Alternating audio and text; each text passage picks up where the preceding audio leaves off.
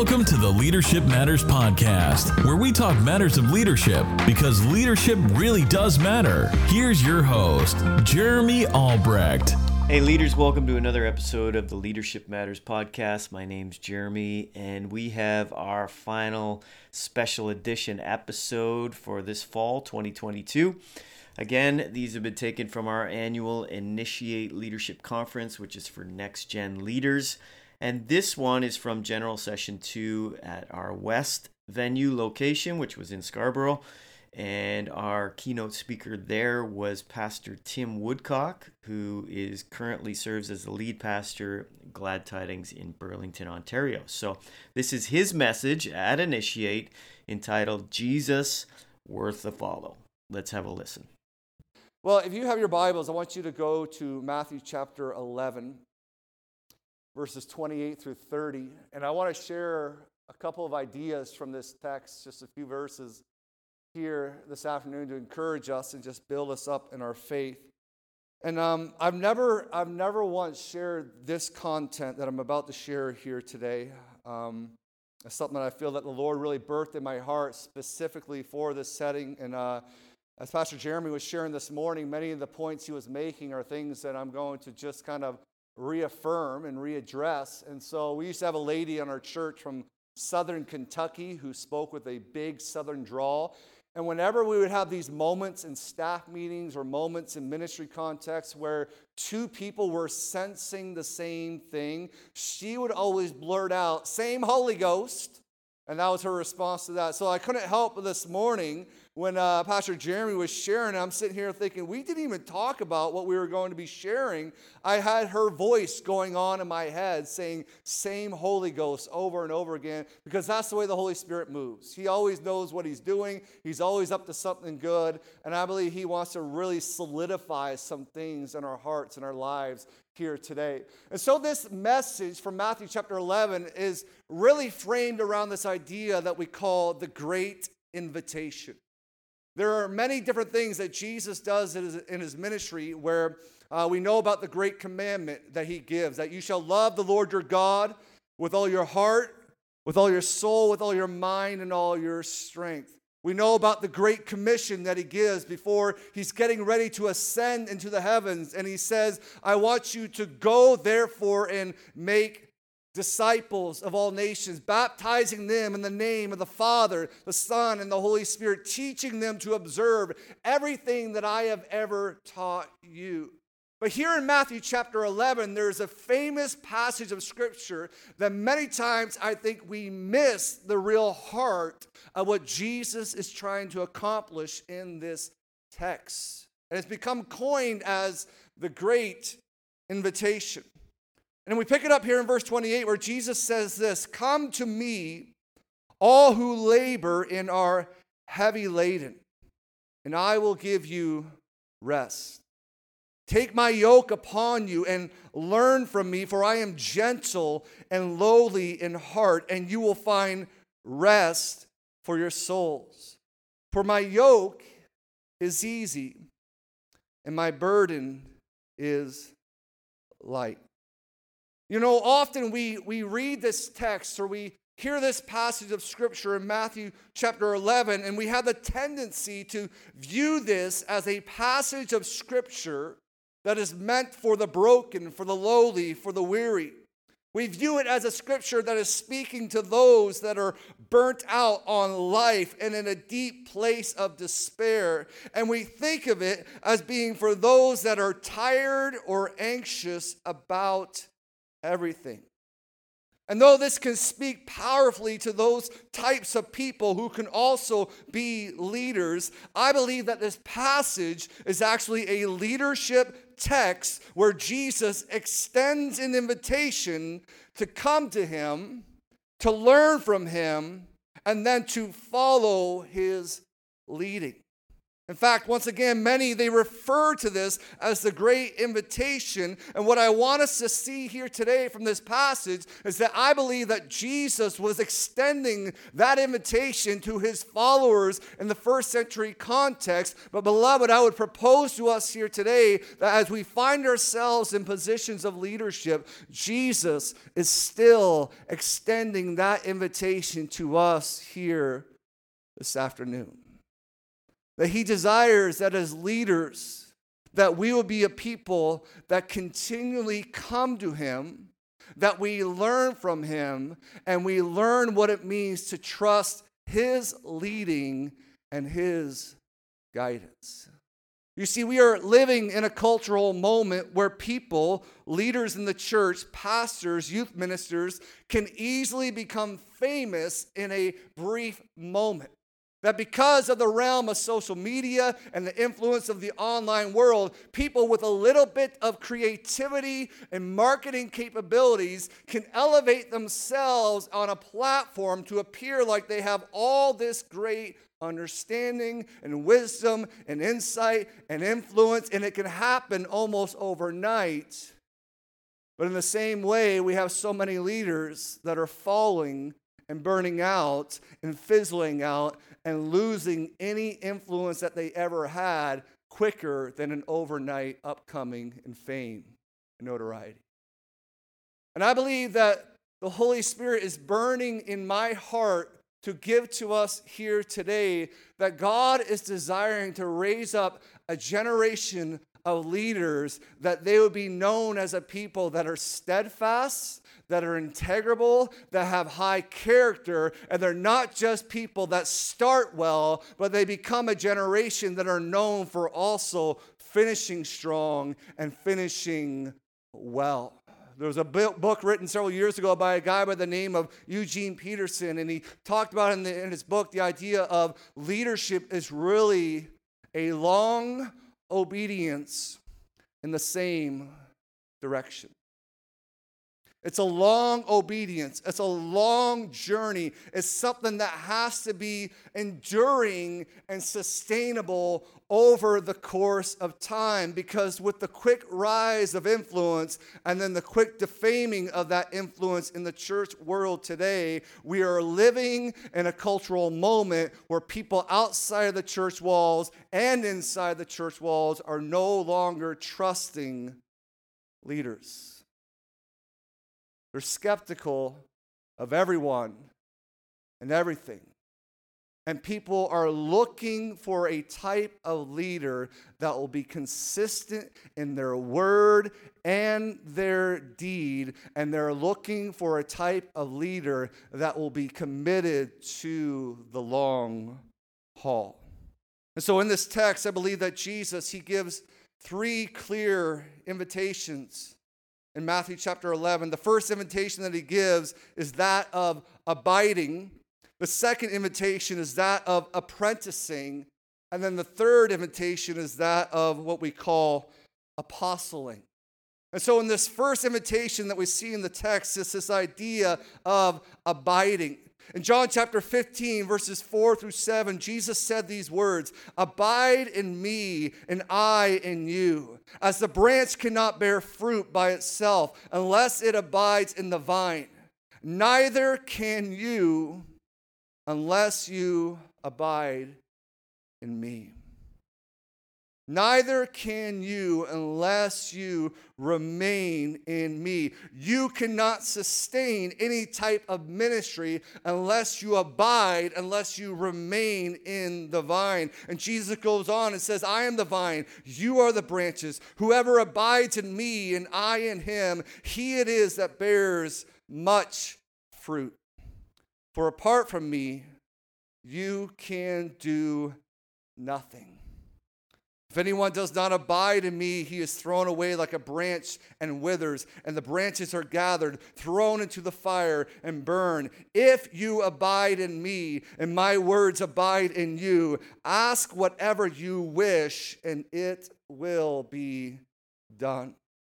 J.I. Packer says this abide is an old English word for remain, stay steady, and keep your position. What it means to abide in Christ, that is always to be resting on Him, anchored to Him, fixed in Him, drawing from Him, continually connected and in touch with Him. Abiding in Christ brings peace, joy, and love, answers to prayer, and fruitfulness in service. The abiding life is, in fact, the abundant life. And so I love it that in this text, Jesus, he gives this invitation to followers because if we are going to be worth the follow, then we have got to be a people that are following the right thing or the right one. And he says, Come to me and learn what it means to remain in me and abide in my presence. You know, one of the most important verses in the book of Acts, I believe, is found in Acts chapter 4, verse 13. I know I'm speaking to Pentecostal Assemblies of Canada ministers here, so I'm sorry to disappoint you. It's not found in Acts chapter 2, though that is also important. But here in Acts chapter 4, verse 13, it says, Now when they saw the boldness of Peter and John and perceived that they were uneducated, common men, they were astonished. And then this next line, and they recognized that they had been with Jesus. You know, every week when I stand before a congregation to preach the Word of God, I do a lot of preparation and I do a lot of study and I try to do my due diligence to prepare my messages that I speak most importantly to honor God, but also I speak in a way where it pierces the hearts of the people, where the Word of God confronts as well as comforts the people of God. And I do my due diligence in that realm of preparation. But I believe more than more important than any other thing that I do throughout the week to prepare for those Sunday morning messages is that I spend time in the presence of Jesus. More than my ability to communicate, more than my ability to articulate, I want to be known as a leader that people look to and say, you know what? I can tell that Tim Woodcock has spent time in the presence of Jesus. I remember when I first became a youth minister, I was just turned 20 years old. I didn't have a clue how to preach. I didn't know how to prepare a sermon. I just knew how to be a charismatic type of person and be in relational context with these teenagers. And I remember every single week, I would just, almost like William Seymour, if you've ever done any studies on him, he would bury his head in a peach basket and he would pray, Holy Spirit, give me a word for the people. That's what I would do in my practice. I didn't know how to study the Bible, I didn't know about any type of structure and outline, but I would pray and I would seek God. And it was just for a group of 10 teenagers in that moment. But I would say, Holy Spirit, come and give me a word to speak into their lives. And I would step up there on a Wednesday night and we would have a lot of fun and games and activities. But when I would begin to preach God's word, whether it was always theologically correct or sound, what I do know is that the presence of God always came. And young people's lives were changed and transformed and healed and renewed. We saw miracles, signs, and wonders happen even in our youth ministry. We saw a person completely healed from stage four cancer because we as a leadership and myself as a leader we committed to being a people of the presence of god and it only comes through abiding in his presence. I remember a young man by the name of josh came into our youth ministry. He was 14 years old. He just moved up from dallas texas. He was a very troubled young man. He moved up to indiana to move in with his grandfather who was the only father figure in his life. And Josh came into our youth ministry at the time, and he was all kinds of trouble, all kinds of problems. Like he's the kind of guy I probably kicked out of the youth ministry like five times. And then by God's grace, we're like, all right, we got to love Josh. We got to meet him where he's at. We got to bring him back in. Anybody else ever had that type of person in your youth ministry before? Like you love them, but you're just like, are they ever going to get it? Is it ever going to connect in their minds? And Josh, he had a whole journey of uphill battles and different things. The only father figure, his grandfather, was actually murdered in his teenage years. And so, Josh, he had all kinds of struggles, but through God's grace and us leaning into him and him being a part of our services, the work of the Holy Spirit began to really do something phenomenal in his life. To where this day he is now married, has a child. He is the only one in his home who has ever gone to college, and he's the only one who in his home who has ever owned, in his household who has ever owned a home. And so, God did an incredible work in his life. I remember just a few weeks ago, I was talking with Josh over Zoom and we were catching up, and he said, Pastor Tim, do you remember that, that message that you preached called Shift? And I'm like, man, that was like 20 years ago. I'm trying to remember. I'm like, I, I vaguely, I remember. He's like, oh, yeah, you remember you said this and you said that and you taught this and this happened. And then the presence of God came and all the teenagers were on their face before God. And it was just a powerful moment. And he's explaining it. And I remember thinking, I don't even know if I believe that anymore. Anybody ever looked through their previous sermons before and you're like, oh, what was I preaching? What was I, what did I, Jerry, you ever had that happen before? You haven't filed away, you pulled out, you're like, whew, it's the grace of God that anyone ever got saved under this type of preaching, right? And I remember saying to him, I said, Josh, I, I'm sorry, man. I, I don't even know if I actually believe that's theologically sound now. He's like, Pastor Tim, that message that night changed my life forever. And it wasn't because of my sound doctrine that I believe in and preaching good theology. It's because the presence of God was tangible in the room that night. And despite my shortcomings and despite my poor preaching, the Holy Spirit showed up and transformed Josh's life and set him on a completely different trajectory. And it comes through the power of abiding with Jesus. You see, ministers and leaders, the invitation that Jesus gives is not just to obtain some kind of head knowledge about Him, but rather to gain knowledge that comes from experiential relationship with Him. Abiding with Jesus is connected to acknowledging His very presence. And this helps us become aware that He is always present. He is with us. He is close. He is upon. He is within. And when we truly know this, not just here in our intellect, but we know this in our very depth, our soul, through experience, it transforms us and it secures us. And I believe that people are looking to follow leaders who are secure. Therefore, when we step up to lead or minister to our people, we aren't just giving them a transference of information about Jesus and his kingdom that only comes through study, but we are sharing from the place of actually spending time with him and being in his presence.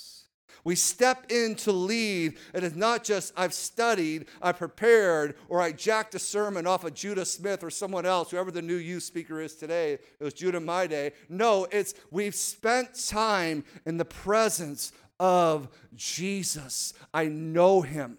I've been with him. I've been in his presence. And way beyond anything that I have to say, I carry his presence because he is here with us now. And so, abiding with Jesus, it gives us as leaders a secured identity. When you spend time in the presence of Jesus, you begin to learn who you really are. I love to preach. I love to teach. I've had the opportunity to be a part of many panels and discussions in regards to preaching and teaching and helping people how to fine tune that gift and learn that gift. But the biggest thing I emphasize all the time for preachers and teachers is learn who you are. Discover your voice. You can have all the great content, you can put in all the time and preparation, but if you don't know your own voice that only comes from the place of security and identity of having spent time with Jesus, it will fall on deaf ears.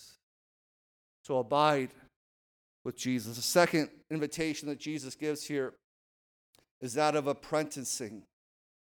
You see, in ancient agrarian cultures, which farming cultures would be connected to this, they would often yoke an older oxen and a younger oxen together for the purpose of learning the rhythm and cadence of the task of plowing the field. So I'm going to come down here for a moment because I only know like three people here. John Mark, I'm going to ask you to be my example, if that's okay. Let's give it up for John Mark here today. So, in ancient cultures, that they wanted to plow a field, they didn't have the machinery like we have today. They would use animals. And they would create, they would have a yoke that basically would be a, a device that they would put on one ox. So it was usually an older, more wise, savvy, sage like ox. So I'll be that ox for today, all right, John Mark? And then they would take a younger, more energetic ox and they would yoke that younger new ox to the older, wise ox. And the goal of this was as they connected them together, they had a task before them. The task was plow the field. And often, what would happen is the young ox, if they were left to themselves, they would get all excited about the task.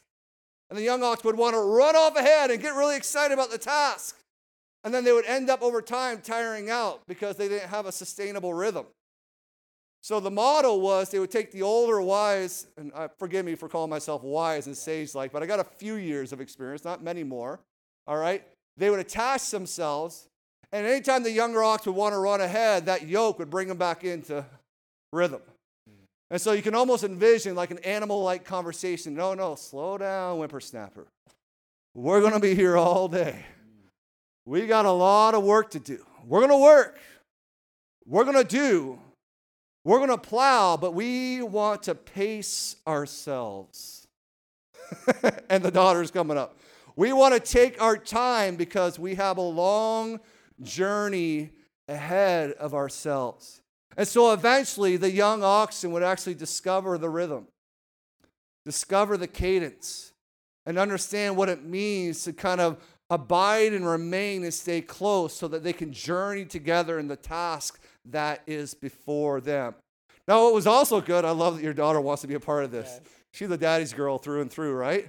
The other thing is that sometimes when the older oxen wanted to get lethargic and lazy, the pace would speed up a bit, and that was actually good for the older oxen because then they would begin to work at a more efficient type of pace. And this is the language, we'll turn back this way. This is the language that Jesus uses in the Great Invitation. Thank you, John Mark. Let's give it up for him. He says, Come to me, come near to me, come close, experience my presence. Yoke yourself to me and then the language he uses there is what? Learn of me. Learn my rhythm. Learn my cadence. Because I desire for the rhythm that you walk in or that you minister in to be a very sustainable type rhythm. And young ministers, I want, I want to say this. If you're going to be in ministry for any length of time, you have got to discover a healthy pace and rhythm in your life. So many times in ministry, especially in youth ministry, we think it's about going out and trying to hit grand slams all the time. No, it's not. Learn to be consistent in hitting base hits over and over and over again. And that long obedience in the same direction with a healthy sustainable rhythm, I believe, is what leads to a healthy, flourishing ministry. I remember I was training for a marathon. I know it doesn't look like that now, but nine years ago, I ran a full marathon. And I put in four months of training. And I had run a couple of half marathons where I had a goal in time. But what happened is I would get so excited about the the initial start of the race. You have, you know, thousands of people in these races sometimes, and there's all this energy, there's all this excitement, and you know the pace that you want to run at, but you get so excited in the moment that you run out too fast. And in a half marathon, it's 13.1 miles, translate the kilometers, help me out, but whatever it is. Um, you, you run out too fast, and eventually you begin to die off. And so I, I worked up to training for this full marathon. I put in the four months of training, I was ready. But I remember I got there and I felt all this energy and this excitement about the moment. And I remember having a little bit of a panic attack. I'm so excited. If I'm not careful without even knowing it, I will run out too fast.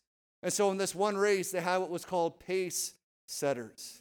And they had these big signs that they would hold up if you want to run at 8:30 per mile pace or an 8:15 per mile pace or a 7:30 per mile pace. You would you would go along and these these these pace setters, they were trained in this. They would, they would know the rhythm, they would know the pace. And so for the first six miles, I partnered up with the 830 per mile pace. And I just I wanted to discover what that felt like rather than just get excited in the moment and burst out too fast and not be able to sustain that rhythm long term.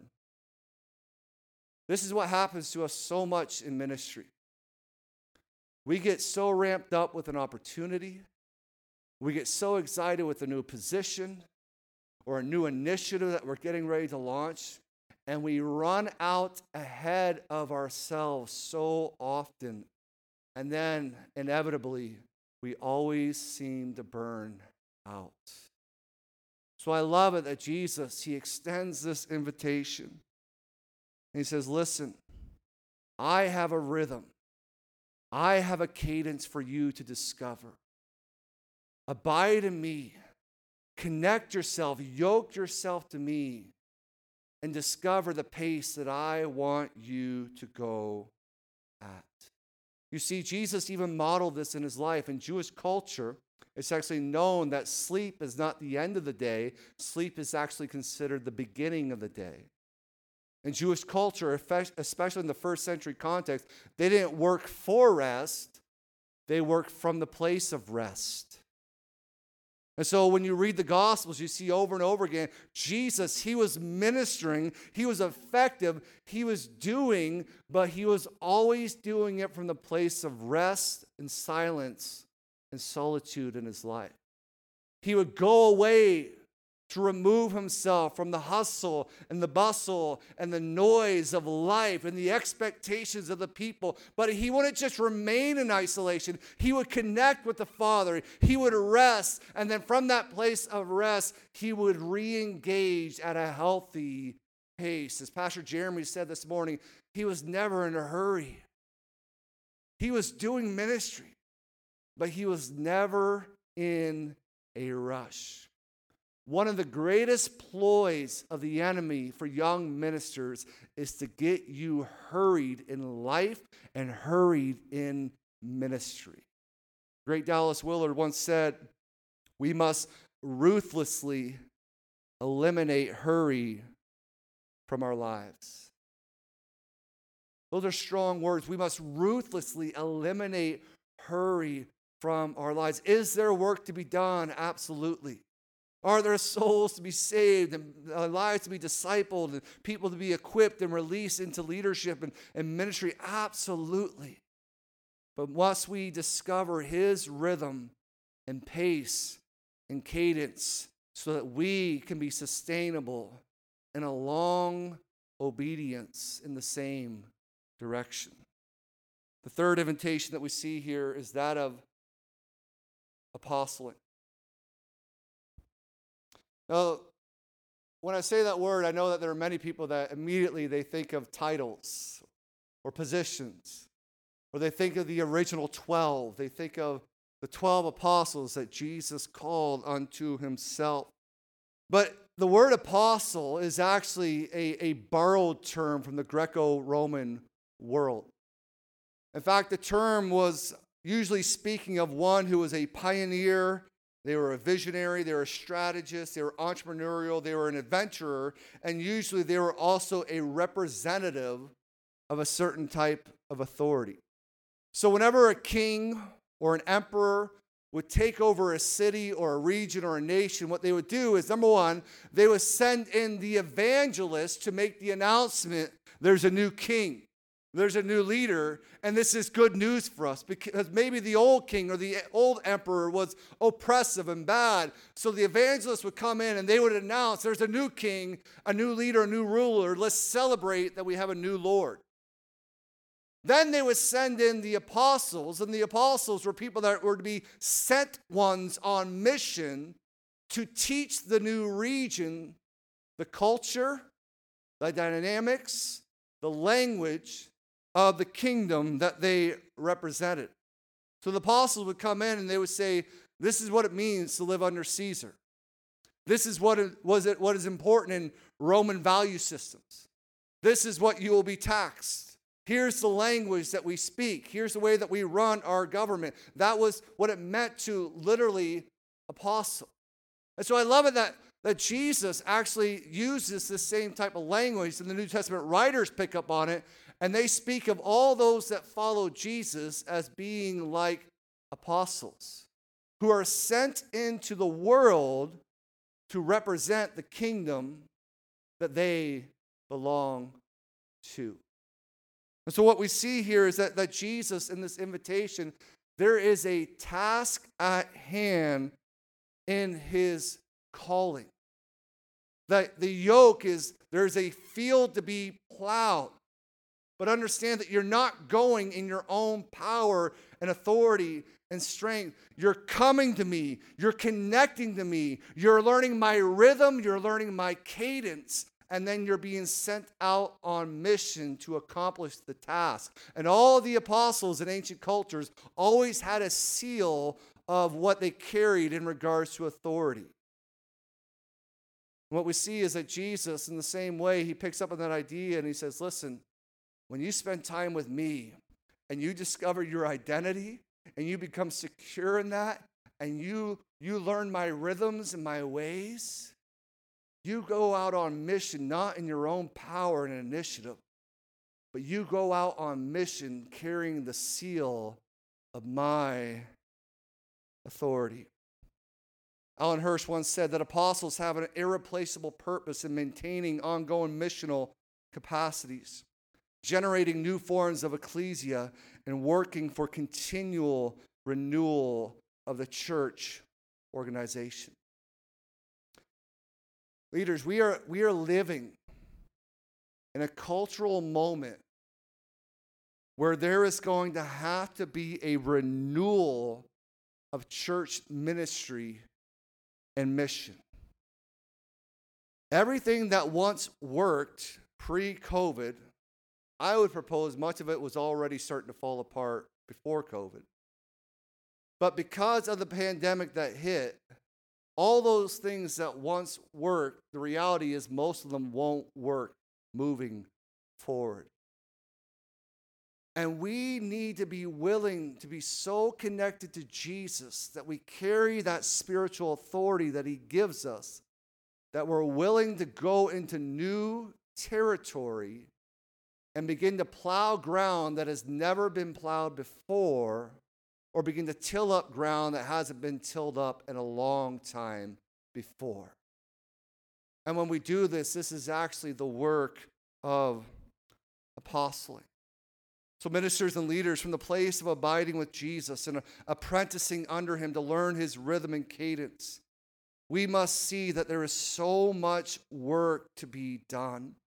There is so much ground to be tilled or retilled so that the seeds of gospel truth and healing of the kingdom may be planted in the lives of those who we minister to. And very often, since being here in the last year and a half, people will often ask me the question What do you see are the key differences between the U.S. and Canada? How many people, when you heard that I had spent time in the U.S., that question actually popped in your mind? Oh, I wonder what he thinks the key differences are between them. In fact, I was asked that question even today. What are the key differences between the U.S. and Canada? And I think in general, it comes down to what's called core value systems of each nation that there, there are many similarities between America and Canada, but there are some unique, distinct differences that are connected to what does that nation value, or at least say it values. So if, if you think about America, the value system of America is what they would say is freedom, liberty, independence. So anything that threatens that in their mind, they're willing to die on any hill to protect that. Americans are known for being fighters, protect and guard those value systems at all costs. Now, those value systems in some ways have worked well as an empire, uh, but they will also probably be the very thing that destroys the country from within. Because in that value system, it, it, it's hard to think collectively. It's hard to think communally. There tends to be a lot of radical individualism that happens in Americans' heart. And, and even if they wouldn't say the radical individualists, they are in the sense of if you threaten my freedom, liberty, and independence, I will do whatever I need to do to deter you or get you away. In Canada, and I've only been here for a year and a half now, and I've been gone for 20 years, but you know the analogy of when the frog is in the boiling water, and you turn up the heat over time? And when you're submersed in it, you know it's getting warmer, but you don't really know until it's too late. Anybody heard that analogy before? But if you take a frog and put it into boiling water, it's already boiling, they jump out because they know something's hot. So if I could just use that, in many ways, being removed from 20 years and coming back in, there's, there's a little bit of, oh, there's been a lot of change over the last two decades. And some of it's been very good, and some of it maybe not so good. And I would say, generally speaking, the value system that I see very much in Canada is connected to safety and certainty. Now, that's not a bad thing. Each value system has good things, each value system has challenges. Now, safety is good, right? But isn't it interesting how much policy we have around every little, like you can't sneeze without you breaking policy today. We have policy and rules and laws around everything, all in the name of, come on, work with me for a moment here, in the name of safety. Why? Because we want certainty in our lives. And so what happens is what is meant to protect us often cripples us because we are afraid of risk. And the work of ministry and the work of apostling is going to require risk in our lives. We want to have the plan about the plan before we move forward with step one. What were you sharing this morning about predictably unpredictable? I remember going to one of the earlier services when the revival started breaking out for our leaders and Chi Alpha there. And I went into an auditorium with no cool lights, no fog machines. It was completely like uh, fluorescent lights. Everyone could see each other. No hip band, just a couple people at the front, and there were about 400 students present in this gathering. And they did some worship, and it was kind of raw. And then they did a live testimony from a student, not a video testimony, not an edited testimony with all the curated music and the, the, all the perfect pitch and everything to kind of connect crescendo with the moment of the testimony. It was a raw testimony of a student standing in front of 400 young adults and sharing how God had radically transformed their lives. And the student was not proficient in speech. The student was crying and bumbling through his words. And I remember thinking, like, this is this is a gong show. Like, how are there 400 students that are sitting here listening? I'm thinking, like, why would you not get the student in a back room and videotape it so you can cut out all these messy parts? And I looked around, and every single Gen Z college student was on the edge of their seats, glued to the moment. Why? Because it was unpredictable. It was spontaneous. Since the day they were born, they have had this device in front of them with all the perfectly curated content. And when something happens that is out of the norm and not predictable, and they don't have all the certainty about it, there's a whoa, what is this? What is happening? And sometimes it even frightens them and scares them, but there's a draw to it because it's so spontaneous. And I want to say that as leaders, I want to encourage us when you abide with Jesus and you spend time in his presence and you apprentice under him and you learn his rhythms and cadence, do not be afraid to step out in faith into the unknown ground that needs plowed, that needs tilled. And you may not have a certain plan about how it's going to take place, but you move forward into the realm of apostling and know that you're not going in your own authority. You're going in the authority of Jesus who has sent you. And I believe we're living in a cultural moment where it's going to take courageous leadership and boldness to step out into some unknown territories that are going to be risky, and you're not going to have all kinds of certainty about how it's going to look. Come on, how many planners are in here? How many strategists are in here? You like to have the strategy, you like to have a plan. How many people you go on vacation and you make a plan about your vacation days? Anybody in here? You people make me sick, right? So my wife is that way. She wants to line it up Monday through Friday. Honey, I don't want to make a plan. I'm on vacation. Whatever happens, happens. And strategy and planning is good, but once again, it can so easily cripple us. Because in this moment, it's going to require us to be bold and courageous and to step out and in his rhythm, in his cadence, begin to plow ground that has never been plowed before. Begin to try things that have never been tried before. Begin to pioneer new endeavors for student ministries that have never been done before. But what do we have to lose? It's not like everything that we've ever done is really working great right now. So why not get some crazy, bold, audacious faith and step out in a secured place, knowing it's not my authority. My spiritual authority is that I am sealed by the Holy Spirit. And I can move out in this realm and begin to till up new ground. Let's stand to our feet. I think I went long. I apologize. But if I don't have someone with a clock or giving me a signal, then I get lost in the moment. I want to invite the worship team to come to the front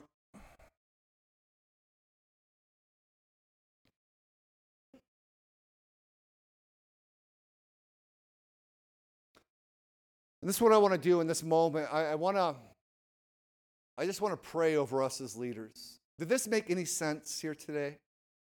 Did you catch it? Like when I say abide, an apprentice, an apostle, you catch what I'm trying to convey? There's a great invitation being extended to you today. You're not leading in your own capacity, in your own initiative, in your own authority. When you spend time in the presence of Jesus, it gives you a peace and security and you learn his rhythms, it helps you be sustainable for the long haul. And you begin to pioneer new endeavors, new grounds. And you trust his leading and guiding. So I want you right now to put your hands out in a posture of receptivity. I just want to declare this over us here before we finish.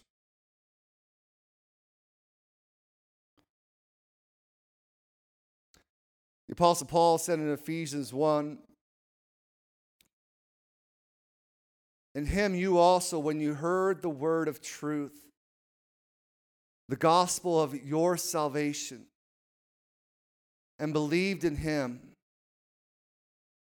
you were sealed with the promise, Holy Spirit, who is the guarantee of our inheritance until we acquire possession of it, to the praise of his glory. What makes a leader worth the follow is that those leaders are living in a steadfast commitment of radical obedience, long, radical, committed obedience, in the same trajectory and direction. So, right now, I pray the prayer of the early church fathers who would often just say, Come, Holy Spirit. Beyond my ability to communicate, beyond my ability to articulate, Holy Spirit, come and illuminate our hearts and our minds to understand this invitation that we have. That we're not doing this alone. But every day you are inviting us into the place of abiding in your presence, of remaining connected in your presence, of learning your rhythms that you have for our lives. And then from that place, we are sent out on mission, yoked to you in apostling and tilling up difficult, challenging ground. But I pray for holy courage to arise in the name of Jesus over every leader that is here today. I pray for boldness. I pray for courage. I pray for faith to arise, not from cockiness or arrogance, but from a place of secured identity that they would know who they are in you and they would rest in that identity and they would step out in faith into the realm of the unknown, into the realm of the uncertainty. You never said that it would be safe. You never said that it would be easy. You only promised that it's going to be worth it. And I pray that you would give us that, that, that resilience, that we would, we would minister from the place of being and doing together. And when times get difficult and hard, we will be reminded of you're with us. You never leave us, you never forsake us. The invitation is still open. The invitation is still open. Come. Come to my presence. Remain in my presence. Learn from me. And let's journey in this together. Come, Holy Spirit. Do your work right now in this moment. In Jesus' name we pray. Thank you for listening to this episode of the Leadership Matters podcast. If you've enjoyed the podcast, why don't you take a moment and subscribe on iTunes to ensure you never miss another episode? Until next time, remember your leadership matters.